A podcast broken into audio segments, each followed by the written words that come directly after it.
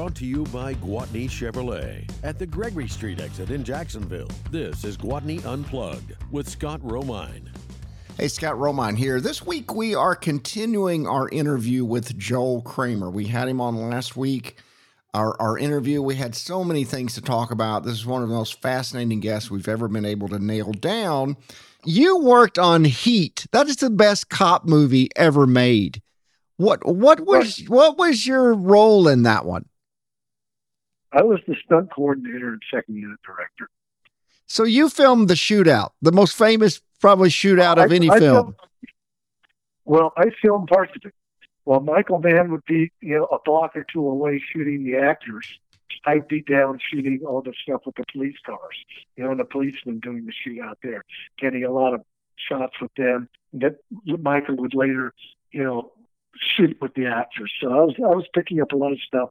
I saw a lot of the lead ups for the car crash and the, uh, you know, and oh wait, that was, uh, yeah, that was heat going in. No, yeah, wait that was collapse.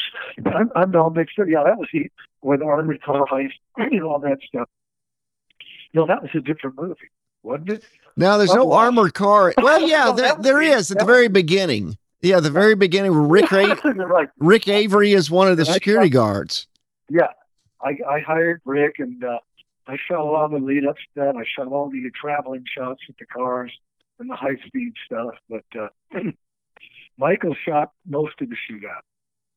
I, Yeah, I've always heard the played the actor. shootout was filmed on Sunday mornings or something. Correct? I mean, obviously you got to have no one down there. We could only get the locations on Saturdays and Sundays. I got you So to film that. for we, we, shot it over a four four or five week period. But we actually went there and rehearsed it.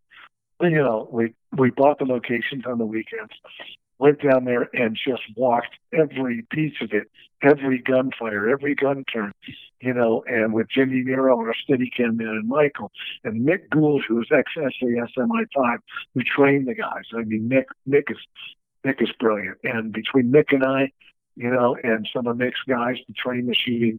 We trained all the actors, and by the time we trained them with live fire Uh, up at the sheriff's honor ranch, Right. sheriff's up in the others. And you know, by the time these guys could operate those weapons blindfolded, and they were so safety trained with these weapons because we wanted live fire, so they respected it. And when you see Val and Bob and everybody working it, I mean, they're all working these weapons, and even with the blanks, and they're very safety conscious, very safety conscious. You know, that's the way I do all actors. They go through, and Tom Cruise was fanatical about you know training with weapons, and we did Collateral. But another actor is extremely safety conscious, and you know what happened with Alec Baldwin show should have never happened. Oh, of course Pure- not. pure, pure arrogant stupidity. And, uh, you know, there's a lot of elements that went into that. and as an actor and a producer, there's a lot of mistakes made hiring the wrong people. People that I'm not going to get into it, you know, because there's lawsuits going on. But when you're on a set, and even after you train the actors, somebody hands, I'm, I, I, I do a lot of shooting. Somebody shows me an empty gun, they hand it to me, I recheck it. Oh, of course. And then I show it to the actor. And I hand it to the actor. They check it. then we're ready to go hot. Hot guys walk over. They load the weapon. They hand the hot weapon to the actor. And that's how it goes. And that's how it's always done. That's why there's been very, very, very few mishaps. And you got the Brandon Lee Yeah. and you got stuff that just happened over on, uh, you know, on Rust, and uh, it could never happen. You've got thousands and thousands of man days of shows with lots of gunfire, no problem. You know, Yeah. And then that and then that happens. Yeah. You worked Yeah, with exactly. Michael Jackson on Moonwalker. What was it like being around Michael Jackson? you got to understand. I've known Michael since we were kids. Because the Jacksons, you know, they lived in Tarzana, so we'd always we were growing up in Encino, you know, in high school, and then after high school, we did our Cocos. We went to certain hangouts. Michael and his brothers were there, so Michael was a great guy. I remember last time I saw Michael, I was in a blockbuster video about nine o'clock, eight o'clock at night, right by White Oak and Ventura, and I'm in there, and Michael was in there. You know, he, he, he and uh, he, we ran into each other. We're talking, we're talking. I had, I was renting Blue Thunder. He goes, "Is that the movie about the helicopter?" I said, "Yeah." He goes, "How was one of that?" So he rented it, and Michael was a great guy. You know, and uh, I'll tell you a funny story. We're in Coco's. Coco's was a, rest, a coffee shop right there uh, near the Ralph supermarket between White Oak, just off of White Oak on Ventura Boulevard. And we'd hang out there at midnight, and Marlon and Michael were in there one night. My friend Will Harper, Tom Harper, who were stunt guys, and a bunch of us were in there. This is back, I want to say, 79, maybe 80. Before Thriller. Yeah. Before Thriller. I lost my car keys somewhere. And Will and I, we're kind of screwed up. We've been partying. It's two in the morning. And I'm crawling and, and, and Marlon goes, what do you, Joel, what do you guys I said, I lost my car keys. Now you got Michael Jackson, Marlon Jackson. They're on their hands. We're all looking for my car keys. Someone finally, finally goes there, found them in the crook of the chair, in the, of the bench. But they were great. He was a great guy. Oh, He really was, you know. you know, my history with him, you know. yeah, that's that's so great. You know, and- and to think, I love Blue Thunder. It's hard to imagine Michael Jackson in a blockbuster by himself renting Blue Thunder. right there by himself. That's crazy. by himself. That Blue Thunder. Nobody else in there. It was awesome, you know. And because he lived, he lived, he got a house right at Freeman, you know, which wasn't far from a mile or so up from Ventura Boulevard. Uh, you know, so good, good guys, Was it really good guys. Was it surreal for you, Joey, to come back and work on like the Sarah Connor Chronicles and Genisys and, and to pick up and do Terminator again after all that time? You know, it's funny. Um, Dickie Herman, who was the VP of production on Warner Brothers TV, I was on a show. I was back east doing the second unit, uh, Kevin Bacon pitch. And um, she called me. She goes, Joel, I know you don't like to do TV, but I got this really good action oriented TV pilot we're doing. And it's, it's called the Sarah Connor Chronicles. About Terminator, you're the perfect guy. Would you do the Would you do the pilot? I said, Dickie, for you? Yeah. He goes, goes, so I flew back for on a weekend to meet with uh, David Nutter, who directed it, and a couple of the producers. And we had a nice sit down lunch. and uh, I left. I had to fly. I had to be back in South Carolina. You know, so I met him on Sunday. I flew back Sunday afternoon. Got in late that night. So they, Vicky called me. They said they love you. You know, when you? I said I'm done in about six weeks. Well, we don't start for two months. So it worked out. So I did the pilot. We had a lot of fun. We shot second unit for Nutter. You know, we had a lot of fun. Lena Headey was an absolute Oh, she was blast to work great. with. Oh, Lena's wonderful. Summer Glau was wonderful. I mean, they're just terrific, terrific souls. And when it came to series, uh, our line producer, Charlie Goldstein, went on to do The Mentalist. And Phil Danton, our, our producer and line producer, came over. And I absolutely loved Phil. Probably one of the smartest producers I've ever worked with. And they called me up to do the series, and I didn't want to do it. Because, you know, it takes me away from my big teacher work and my big feature second units. And that's what, that's a lot of money. Sure. I enjoy doing it. And Jill said, "What can we do to keep you to do the series?" I said, "Jill, um, first of all, Warner Brothers didn't pay stunt coordinators residuals." I said, "So you want me to come in and, and cut my pay almost in a third to do a series for no residuals, and with two days a second unit?" You know, I said, if She goes, "Let me talk to the uh, executives." So they made a deal where I got my stunt coordinator paid, but I was they put me as on camera three or four days a week, so I got full residuals for each episode, and they gave me you know two to three days second unit per episode, which is more because every day I shoot I get a day's prep pay. But I said, here's the deal: if I get a call to go do a second unit feature, you'll have to let me go, and I'll bring somebody in that can fill my shoes, and they agreed to it. And uh, so about which I did, and we did the first season, second season. Um, when we started that, and I got a call to go back to back east to do a second unit for seven weeks. So I said, guys, I'm going to leave, but I'm going to bring in a good friend of mine who you'll love named Mickey Gilbert. Mickey's one of my mentors. You know, he's done so many big features. So Mickey said he'd do it. Mickey, you know, Mickey's 80, 80 it's going to be 88. This was 15, 14 years ago. So Sure. Mickey's in his 70s. And TV's a grind. He did The Fall Guy. He did all these shows. Ah. You know, it was weird as I hadn't worked with Arnold for because I turned down Batman. I turned it down. So, you know, I didn't work with Arnold for a number of years after that. We finished Sarah Connor. And I get a call from a, a producer named Bill Carraro. He goes, "Hey, we'd like you to come in and and do this uh, Terminator Genisys." And uh, David Ellison at Sure. Skydance, it's his, it's his. So I go in, I meet with the director, I meet with everybody, and um, they ended up going with Alexander Witt as the second unit director. So only because he had a few more credits than me, and I understand that's cool Sure. that's cool. So I I go I all of a sudden I get a call out of the blue. I go take over RoboCop up in Toronto. They fired the stunt coordinator two weeks into the shoot. So I go up there blind, get into it, and I take the show over. And they had a second unit director they weren't happy with. When his contract went out, I had to go reshoot a lot of a lot of the stuff with RoboCop and the motorcycle and other sequences, which I did. So as I'm finishing that, we start Fast Seven. Now, at this point, they've started Terminator Genisys. So we get into Fast Seven, and about seven weeks before we're, we're going to finish, Paul Walker was killed. And Paul Oh, was a oh, dear yeah. friend. That's right. So long story short, I tell production, they're figuring they've got to finish the show. So I said, guys, when I get running scared, I use Paul's brother on second unit. I mean, from the just he looks just like him. And now with the new Weta process, you know, you have to shoot three different cameras. This now I was doing on second unit with doubles, so they then they can computer create Paul, and they had to go through all the other fast to pull dialogue. So they had the sound loops and rewrite. So we shut down for eight weeks while they did that. I'm going to see this through. We're shut down. You know what happened, but I think we're coming back online. I've got to be here to finish. You know, you would want me to do it for you. He Oh, yeah. So they they started shooting Genisys. So we come back online two months later, and we shoot for another 12 weeks. We finish the show. Genisys is done. And out of the blue, I get home. My wife and I get home. My wife was my assistant director on second unit. And uh, and fast, you know, I was on it for over a year. Big show.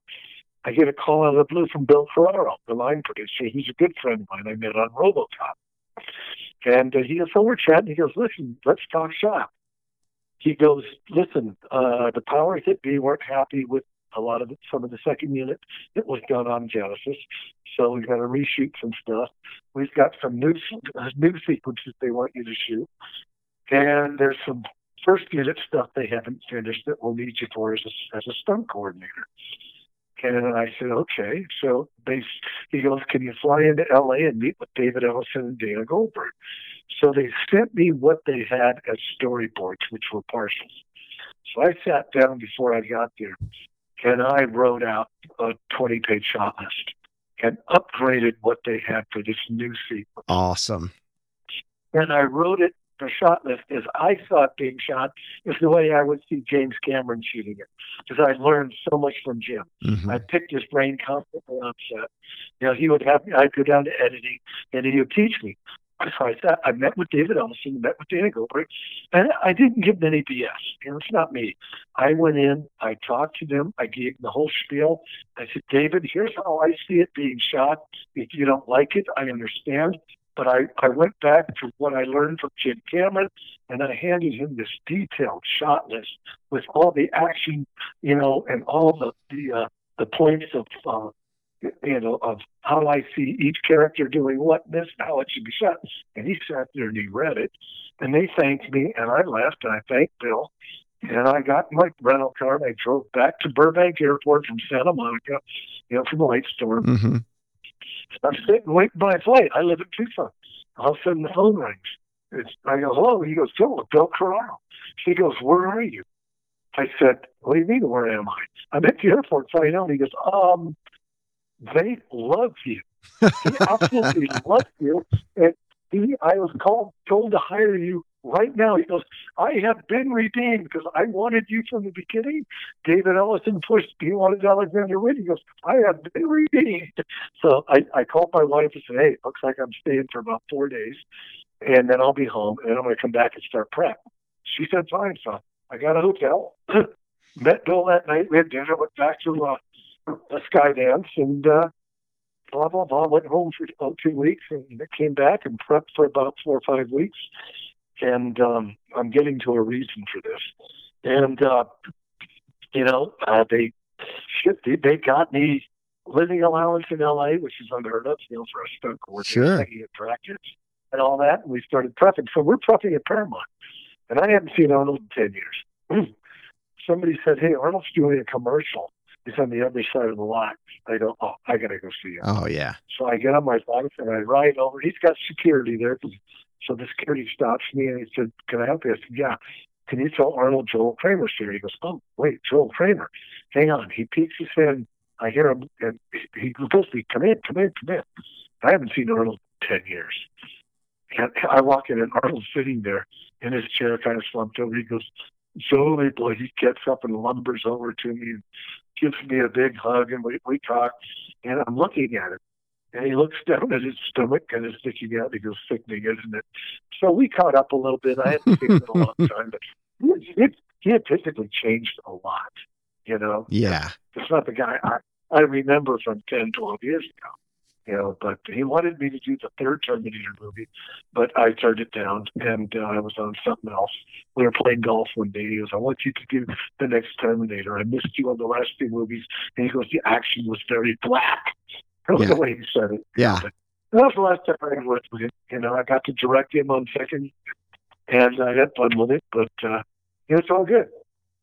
It's all good. Man, You I know? sure appreciate you doing this show. I I uh I could talk to you all day, but I'm afraid to to take your whole day because you're two or three shows now, which is fantastic. Oh, good.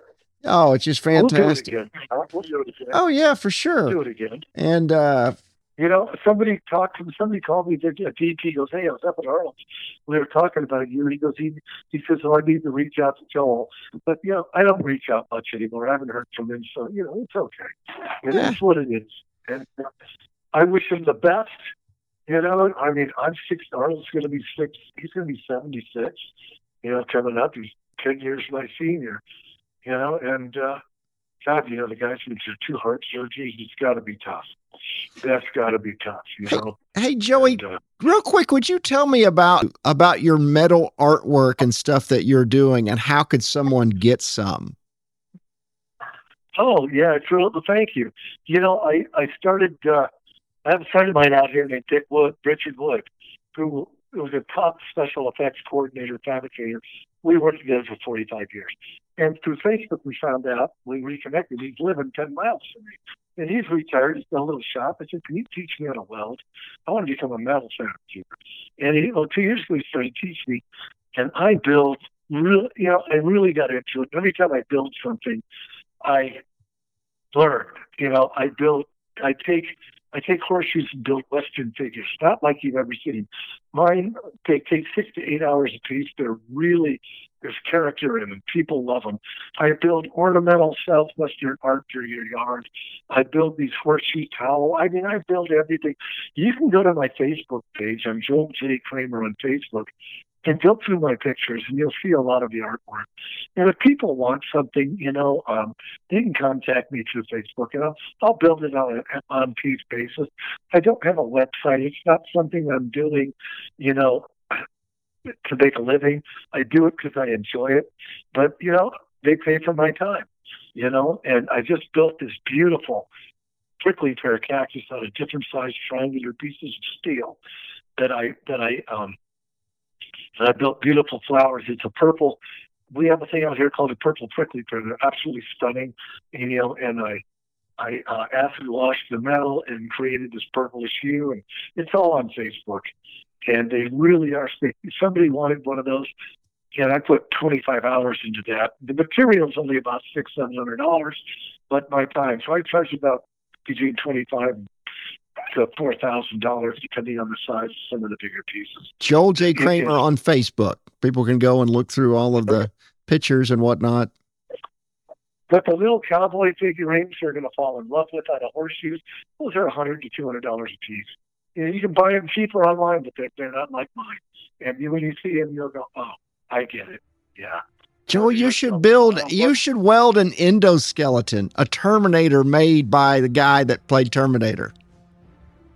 God, you know that would I don't know if I'd get trademark problems with that because that's owned by I don't know who owns it. I think Skydance owns that. So It- you know.